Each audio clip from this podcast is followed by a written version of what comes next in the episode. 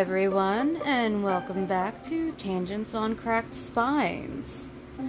again, um, the stories that I read while in the public domain may not be suitable for all audiences, so please use discretion.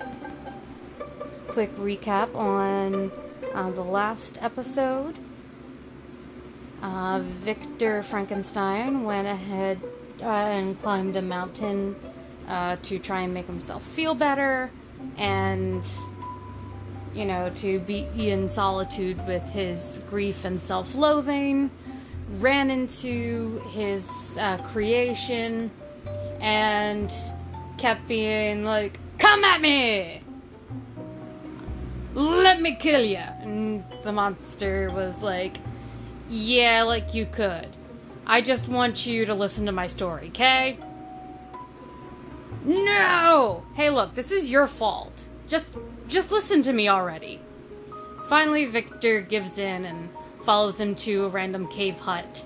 Um, and sits and listens to his creation story. His which was essentially I woke up like a newborn babe. I didn't know anything. Light hurt. I didn't know what any of this was oh, look, berries are edible and they keep me from, you know, having pains in my stomach. The river keeps me from also feeling bad. Sleep is good. Cold is bad. Fire good. How do I maintain fire? Oh, look, I made firework. And then he went into a town, and the town ran him out because he looked like a monstrous creature and then he stumbled upon uh, an old farmer's uh, shack, stole his food when the farmer ran away in fear, and then took a nap and then moved on. He's totally not reenacting Goldilocks. Um, and then moved on to another farmhouse, but he learned his lesson that people will react poorly to him. So he hid in their like wood shack essentially next to the pigsty and peeped in on them through a hole in the wall and observed how their daily life worked. And that's where we continue. Chapter 11 I lay on my straw, but I could not sleep. I thought of the occurrences of the day. What chief, chiefly stuck me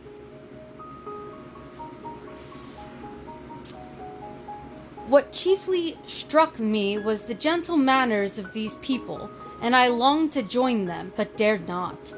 I remembered that too well the treatment I had suffered the night before from the barbarous villagers, and resolved, whatever course of conduct I might hereafter think it right to pursue, that for the present I would remain quietly in my hovel, watching and endeavoring to discover the motives which influenced their actions. The cottagers arose the next morning before the sun. The young woman arranged the cottage and prepared the food, and the youth departed after the first meal. This day was passed in the same routine as that which preceded it. The young man was constantly employed out of doors, and the girl in various lab- laborious occupations within. The old man, whom I soon perceived to be blind, employed his leisure hours on his instrument or in contemplation. Nothing could exceed the love and respect which the younger cottagers exhibited toward their venerable companion. They performed towards him every little office of affection and duty with gentleness, and he rewarded them by his benevolent smiles. They were not entirely happy. The young man and his companion often went apart and appeared to weep. I saw no cause for their unhappiness, but I was deeply affected by it. If such lovely creatures were miserable, it was less strange that I, an imperfect and solitary being, should be wretched. Yet why were these gentle beings unhappy? They possessed a delightful house, for such it was in my eyes, and every luxury. They had a fire to warm them when chill, and delicious vines when hungry. They were dressed in excellent clothes, and still more they enjoyed one another's company and speech, interchanging each day looks of affection and kindness. What did their tears imply? Did they really express pain? I was at first unable to resolve these questions, but perpetual attention and time explained to me many appearances which were at first enigmatic. I mean, I guess that's a good way to, you know, view it. That you kind of are generally better off than somebody else in the world, but it still doesn't make your pain any less. Or there's any worse. A considerable period elapsed before I discovered one of the causes of the uneasy uneasiness in this amiable family. It was poverty, and they suffered that evil in a very distressing degree. It, yeah, it is indeed evil. Their nourishment consisted entirely of the vegetables of their garden and the milk of one cow, who gave very little during the winter, when its masters could scarcely procure food to support it. They often, I believe, suffered the pangs of hunger very poignantly, especially the two younger cottagers, for several times they placed food before the old man when they reserved none for themselves. This trait of kindness moved me sensibly. I had been accustomed during the night to steal part of their store for my own consumption, but when I found that in doing this I inflicted pain on the cottagers, I abstained and satisfied myself with berries, nuts, and roots, which I gathered from a neighboring wood. Now, mind you, he's foraging, not knowing the difference between things that could kill him or not. So, either this area has a lot of food that is good to forage, or he's hella lucky, or the fact that he is a man made human. An artificially man made human? I guess all humans are technically man made. Um. Has immunity to some things. I discovered also another means through which I was enabled to assist their labors. I found that the youth spent a great part of each day in collecting wood for the family fire, and during the night I often took his tools, the use of which I quickly discovered, and brought home furring sufficient for the consumption of several days. I remember the first time that I did this, the young woman, when she opened the door in the morning, appeared greatly astonished on seeing a great pile of wood on the outside. She uttered some words in a loud voice, and the youth joined her, who also expressed surprise. I observed with pleasure that he did not go to the forest that day, but spent it in repairing the cottage and cultivating the garden. By degrees, I made a discovery of still greater moment. I found that these people possessed a method of communicating their existence and feelings to one another by articulate sounds. I perceived that the words they spoke sometimes produced pleasure or pain, smiles or sadness, in the minds and countenances of the hearers. This was indeed a godlike science, and I ardently desired to become acquainted with it, but I was baffled in every attempt I made for this purpose. Their pronunciation was quick, and the words they uttered, not having any apparent connection with visible objects, I was unable to discover any clue by which I could unravel the mystery of their reference. By great application, however, and after having remained during the space of several revolutions of the moon in my hovel, I discovered the names that were given to some of the most familiar objects of discourse. I learned and applied the words fire, milk, bread, and wood. I learned also the names of the cottagers themselves. The youth and his companion had each of them several names, but the old man had only one, which was father. The girl was called sister or Agatha, and the young Felix brother or son. I cannot describe the delight I felt when I learned the ideas appropriated to each of these sounds, and was able to pronounce them. I distinguished several other words without being able as yet to understand or apply them, such as good, dearest, unhappy. I spent the winter in this manner. The gentle manners and beauty of the cottagers greatly endeared them to me. When they were unhappy, I felt depressed. When they rejoiced, I sympathized in their joys. I saw few human beings beside them, and if any other happened to enter the cottage, their harsh manners and rude gait only enhanced to me the superior accomplishments of my friends. The old man, I could perceive, often endeavored to encourage his children, as sometimes I found that he called them, to cast off their melancholy. He would talk in a cheerful accent and with an expression of goodness that bestowed pleasure even upon me. Agatha listened with respect, her eyes sometimes filled with tears, which she endeavored to wipe away unperceived, but I generally found that her countenance and tone were more cheerful after having listened to the exhortations of her father. It was not thus with Felix. He was always the saddest of the group, and even to my unpracticed senses, he appeared to have suffered more deeply than his friends. But if his countenance was more sorrowful, his voice was more cheerful than that of his sister, especially when he addressed the old man. Oh, look, they uh, were like, hmm, father is blind, so we're just going to keep using happy voices to make it seem like we're happy so that he doesn't know any better.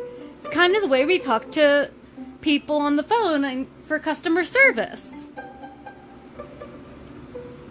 We use a happy voice even though we want to strangle most of the customers for their stupidity. Sorry, I digress. I could mention innumerable instances which, although slight, marked the dispositions of these amiable cottagers. In the midst of poverty and want, Felix carried with pleasure to his sister the first little white flower that peeped from beneath the snowy ground. Edelweiss. Early in the morning, before she had risen, he cleared away the snow that obstructed her path to the milk house, drew water from the well, and brought the wood from the outhouse, where, to his perpetual astonishment, he found his store always replenished by an invisible hand. In the day, I believe he worked sometimes for a neighboring farmer, because he often went forth and did not return until dinner, yet brought no wood with him. At other times he worked in the garden, but as there was little to do in the frosty season, he read to the old man and Agatha. This reading had puzzled me extremely at first, but by degrees I discovered that he uttered many of the same sounds when he read as when he talked. I conjectured, therefore, that he found on the paper signs for speech which he understood, and I ardently longed to comprehend these also. But how was that possible when I did not even understand the sounds for which they stood as signs? I improved, however, sensibly in this science, but not sufficiently to follow up any kind of conversation, although I applied my whole mind to the endeavor. For I easily perceived that, although I eagerly longed to discover myself to these cottagers, I ought not to make the attempt until I had first become master of their language, which knowledge might enable me to make them overlook the deformity of my figure. For with this also the contrast perpetually presented to my eyes had made me acquainted. I had admired the perfect forms of my cottagers, their grace, beauty, and delicate complexions, but how was I terrified when I viewed myself in a transparent pool? At first I darted back, unable to believe that it was indeed I who was reflected in the mirror. And when I became fully convinced that I was in reality the monster that I am, I was filled with the bitterest sensations of despondence and mortification. Alas, I did not yet entirely know the fatal effects of this miserable deformity. As the sun became warmer and the light of the day longer, the snow vanished, and I beheld the bare trees and the black earth. From this time, Felix was more employed, and the heart moving indications of impending famine disappeared.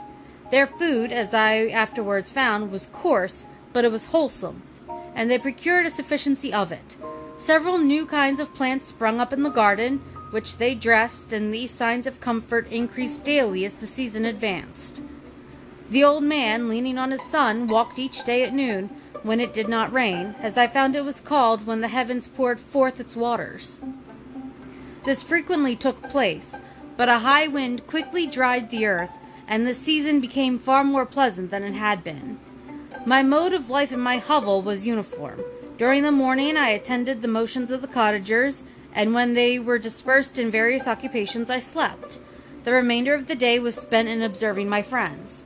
When they had retired to rest, if there was any moon or the night was starlit, I went into the woods and collected my own food and fuel for the cottage. When I returned, as often as it was necessary, I cleared their path of the snow and performed these offices that I had seen done by Felix. I afterwards found that these labors, performed by an invisible hand, greatly astonished them, and once or twice I heard them, on these occasions, utter the words good spirit, wonderful, but I did not then understand the signification of these terms. My thoughts now became more active, and I longed to discover the motives and feelings of these lovely creatures. I was inquisitive to know why Felix appeared so miserable and Agatha so sad. I thought, foolish wretch, that it might be in my power to restore happiness to these deserving people. When I slept or was absent, the forms of the venerable blind father, the gentle Agatha, and the excellent Felix flitted before me. I looked upon them as superior beings who would be the arbiters of my future destiny. I formed in my imagination a thousand pictures of presenting myself to them and their reception of me. I imagined that they would be disgusted until, by my gentle demeanor and conciliating words, I should first win their favor and afterwards their love. You know, he is kind of being a stalker, but he also is homeless with nowhere to go, and it should be creepy, but it doesn't get read as creepy. Hmm. It's amazing what a novel can make you think of something. Because under any other circumstance, call the police. These thoughts exhilarated me and led me to apply with fresh ardor to the acquiring the art of language. My organs were indeed harsh but supple, and although my voice was very unlike the soft music of their tones, yet I pronounced such words as I understood with tolerable ease. It was as the ass and the lapdog, yet surely the gentle ass, whose intentions were affectionate, although his manners were rude, deserved better treatment than blows and execration. The pleasant showers and genial warmth of spring greatly altered the aspect of the earth. Men who before this change seemed to have been hid in caves dispersed themselves and were employed in various arts of cultivation. The birds sang in more cheerful tones, and the leaves began to bud forth on the trees.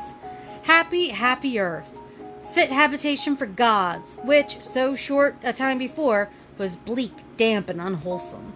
My spirits were elevated by the enchanting appearance of nature, and past was blotted from my the present was tranquil, and the future gilded by bright rays of hope and anticipations of joy. Chapter 12 I now hasten to the more moving part of my history. I shall relate events that impressed me with feelings which, from what I was, have made me what I am. Spring advanced rapidly. The weather became fine and the skies cloudless. It surprised me that what before was desert and gloomy should now bloom with the most beautiful flowers and verdure. My senses were gratified and refreshed by a thousand scents of delight and a thousand sights of beauty. It was on one of these days, when my cottagers periodically rested from labor, the old man played on his guitar, and the children listened to him. Guitar? I thought he played a flute.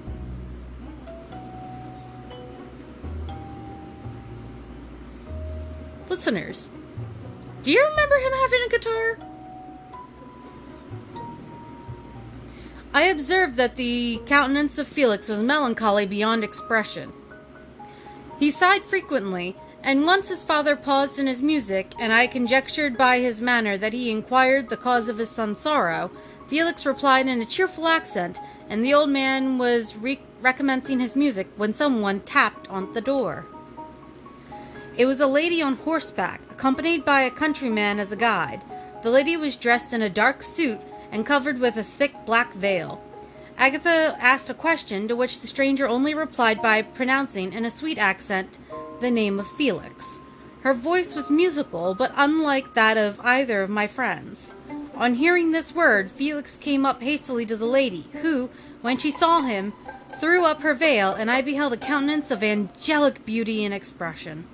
Her hair of a shining raven black and curiously braided, her eyes were dark but gentle. Although animated, her features of irregular proportion, and her complexion wondrously fair, each cheek tinged with a lovely pink. Felix seemed ravished with delight when he saw her. Every trait of sorrow vanished from his face, and it instantly expressed a degree of ecstatic joy, of which I could hardly have believed it capable. His eyes sparkled as his cheek flushed with pleasure, and at that moment I thought him as beautiful as the stranger. She appeared affected by different feelings. Wiping a few tears from her lovely eyes, she held out her hand to Felix, who kissed it rapturously and called her, as well as I could distinguish, his sweet Arabian. She did not appear to understand him, but smiled. He assisted her to dismount and, dismissing her guide, conducted her into the cottage. Some conversation took place between him and his father, and the young stranger knelt at the old man's feet and would have kissed his hand, but he raised her and embraced her affectionately. I soon perceived that although the stranger uttered articulate sounds and appeared to have a language of her own, she was neither understood by or herself understood the cottagers. They made many signs which I did not comprehend, but I saw that her presence diffused glass- gladness throughout the cottage, dispelling their sorrow as the sun dissipates the morning mists. Felix seemed particularly happy, and with smiles of delight welcomed his Arabian. Agatha, the ever gentle Agatha, kissed the hands of the lovely stranger, and pointing to her brother, made signs which appeared to me to mean that he had been sorrowful until she came. Some hours passed thus, while they, by their countenances, expressed joy, the which cause of which I did not comprehend. Presently I found, by the frequent reoccurrence of one sound which the stranger repeated after them, that she was endeavoring to learn their language, and the idea instantly occurred to me that I should make use of the same instructions to the same end. The stranger learned about twenty words at the first lesson. Most of them indeed were those which I had before understood, but I profited by the others. As night came on, Agatha and the Arabian retired early. When they separated, Felix kissed the hand of the stranger and said, Good night, sweet Safie. He sat up much longer, conversing with his father, and by the frequent repetition of her name, I conjectured that their lovely guest was the subject of their conversation. I ardently desired to understand them, and bent every faculty towards that purpose, but found it utterly impossible. The next morning Felix went out to his work, and after the usual occupations of Agatha were finished, the Arabian sat at the feet of the old man, and, taking his guitar, played some airs so entrancingly beautiful that they at once drew tears of sorrow and delight from my eyes. She sang, and her voice flowed in a rich cadence, swelling or dying away like a nightingale of the woods. When she had finished, she gave the guitar to Agatha, who at first declined it. She played a simple air, and her voice accompanied it in sweet accents. But unlike the wondrous strain of the stranger, the old man appeared enraptured and said some words, which Agatha endeavored to explain to Safie, and by which he appeared to wish to express that she bestowed on him the greatest delight by her music. The days now passed as peacefully as before, with the sole alteration that joy had taken the place of sadness in the countenances of my friends. Safie was always gay and happy. She and I improved rapidly in the knowledge of language, so that in two months I began to comprehend most of the words uttered by my protectors. Too bad they didn't know that they were, you know, being live streamed by modern standards. In the meanwhile, also the black ground was covered with herbage and the green banks interspersed with innumerable flowers, sweet to the scent of the eyes, I had to have read that wrong. Sweet to the scent and the eyes. Stars of pale radiance among the moonlight woods. The sun became warmer, the nights clear and balmy, and my nocturnal rambles were an extreme pleasure to me, although they were considerably shortened by the late setting and early rising of the sun, for I never ventured abroad during daylight, fearful of meeting with the same treatment I had formerly endured in the first village which I entered. I mean, I get it. I'm nocturnal by choice, but also that's how I make my money. My days were spent in close attention that I might more speedily master the language, and I may boast that I improved more rapidly than the Arabian, who understood very little and conversed in broken accents, whilst I comprehended and could imitate almost every word that was spoken. While I improved in speech, I also learned the science of letters, as it was taught to the stranger, and this opened before me a wide field for wonder and delight. The book from which Felix instructed Safie was Volney's Ruins of Empires. That's a great first book. I should not have understood the purport of this book had not Felix, in reading it, given every minute explanations. He had chosen this work, he said, because the declamatory style was framed in imitation of the Eastern authors. Through this work, I obtained a cursory knowledge of history and a view of the several empires at present existing in the world. It gave me an insight into the manners, governments, and religions of the different nations of the earth. I heard of the slothful Asiatics, of the stupendous genius and mental activity of the Grecians, of the wars and wonderful virtue of the early Romans, and their subsequent degeneration, and the decline of that mighty empire of chivalry, Christianity, and kings. I heard of the discovery of the American hemisphere and wept with Safie over the hapless fate of its original inhabitants. Those were very stereotypical.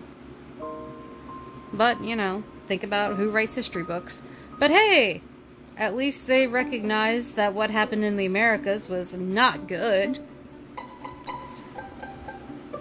These wonderful narrations inspired me with strange feelings. Was man indeed at once so powerful, so virtuous and magnificent, yet so vicious and base? Yes, yes, we are. He appeared at one time a mere scion of the evil principle, and at another as all that can be conceived of noble and godlike. To be a great and virtuous man appeared the highest honor that can befall a sensitive being. To be base and vicious, as many on record have been, appeared the lowest degradation, a condition more abject than that of the blind mole or harmless worm.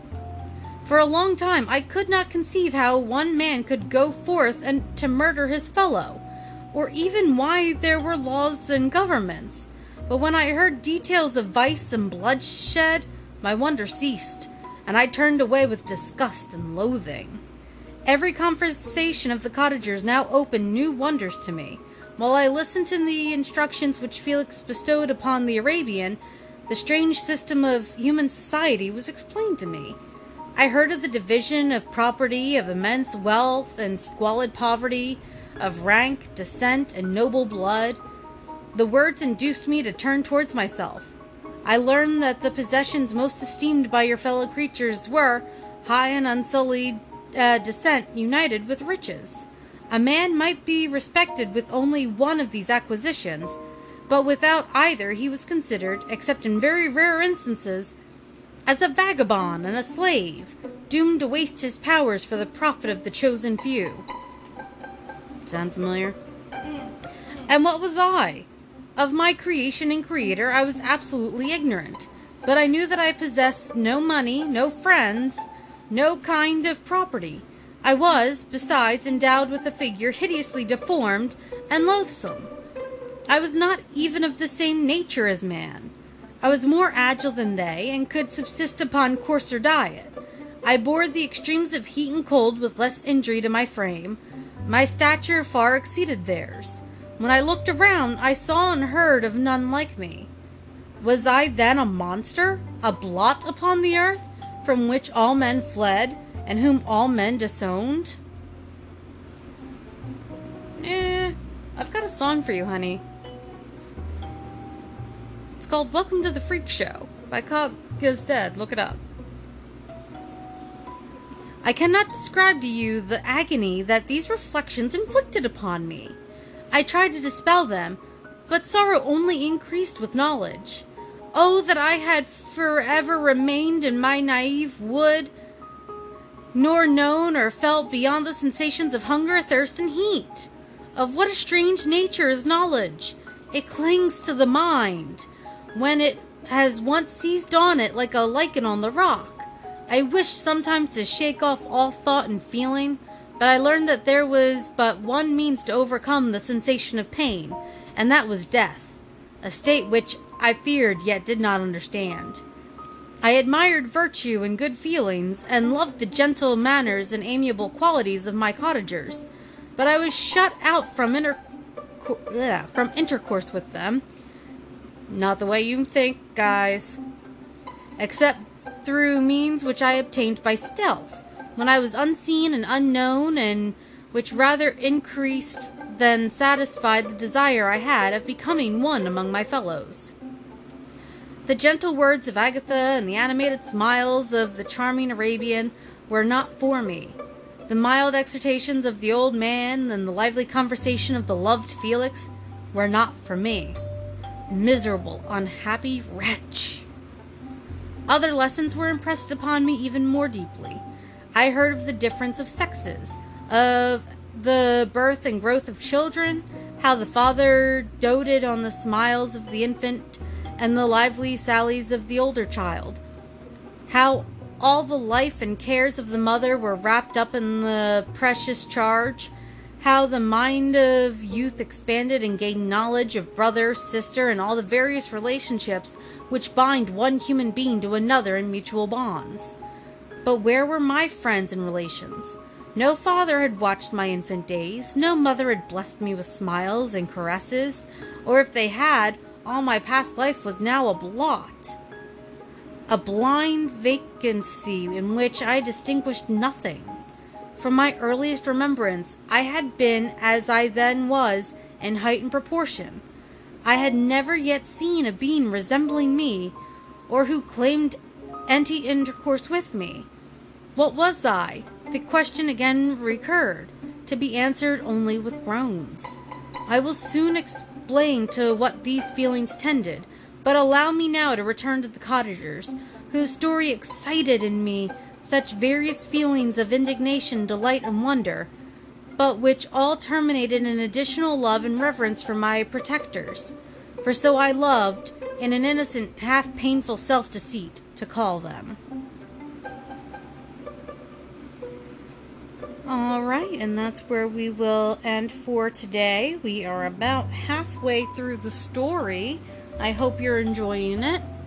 And if you want to reach out to me or uh, talk to others about the podcast, there is a Facebook page called uh, Tangents on Cracked Spines Book Club. Um, and yeah, you if you want to, please reach out and uh, rate me on anywhere uh, you find this podcast. Hit that subscribe button. Um,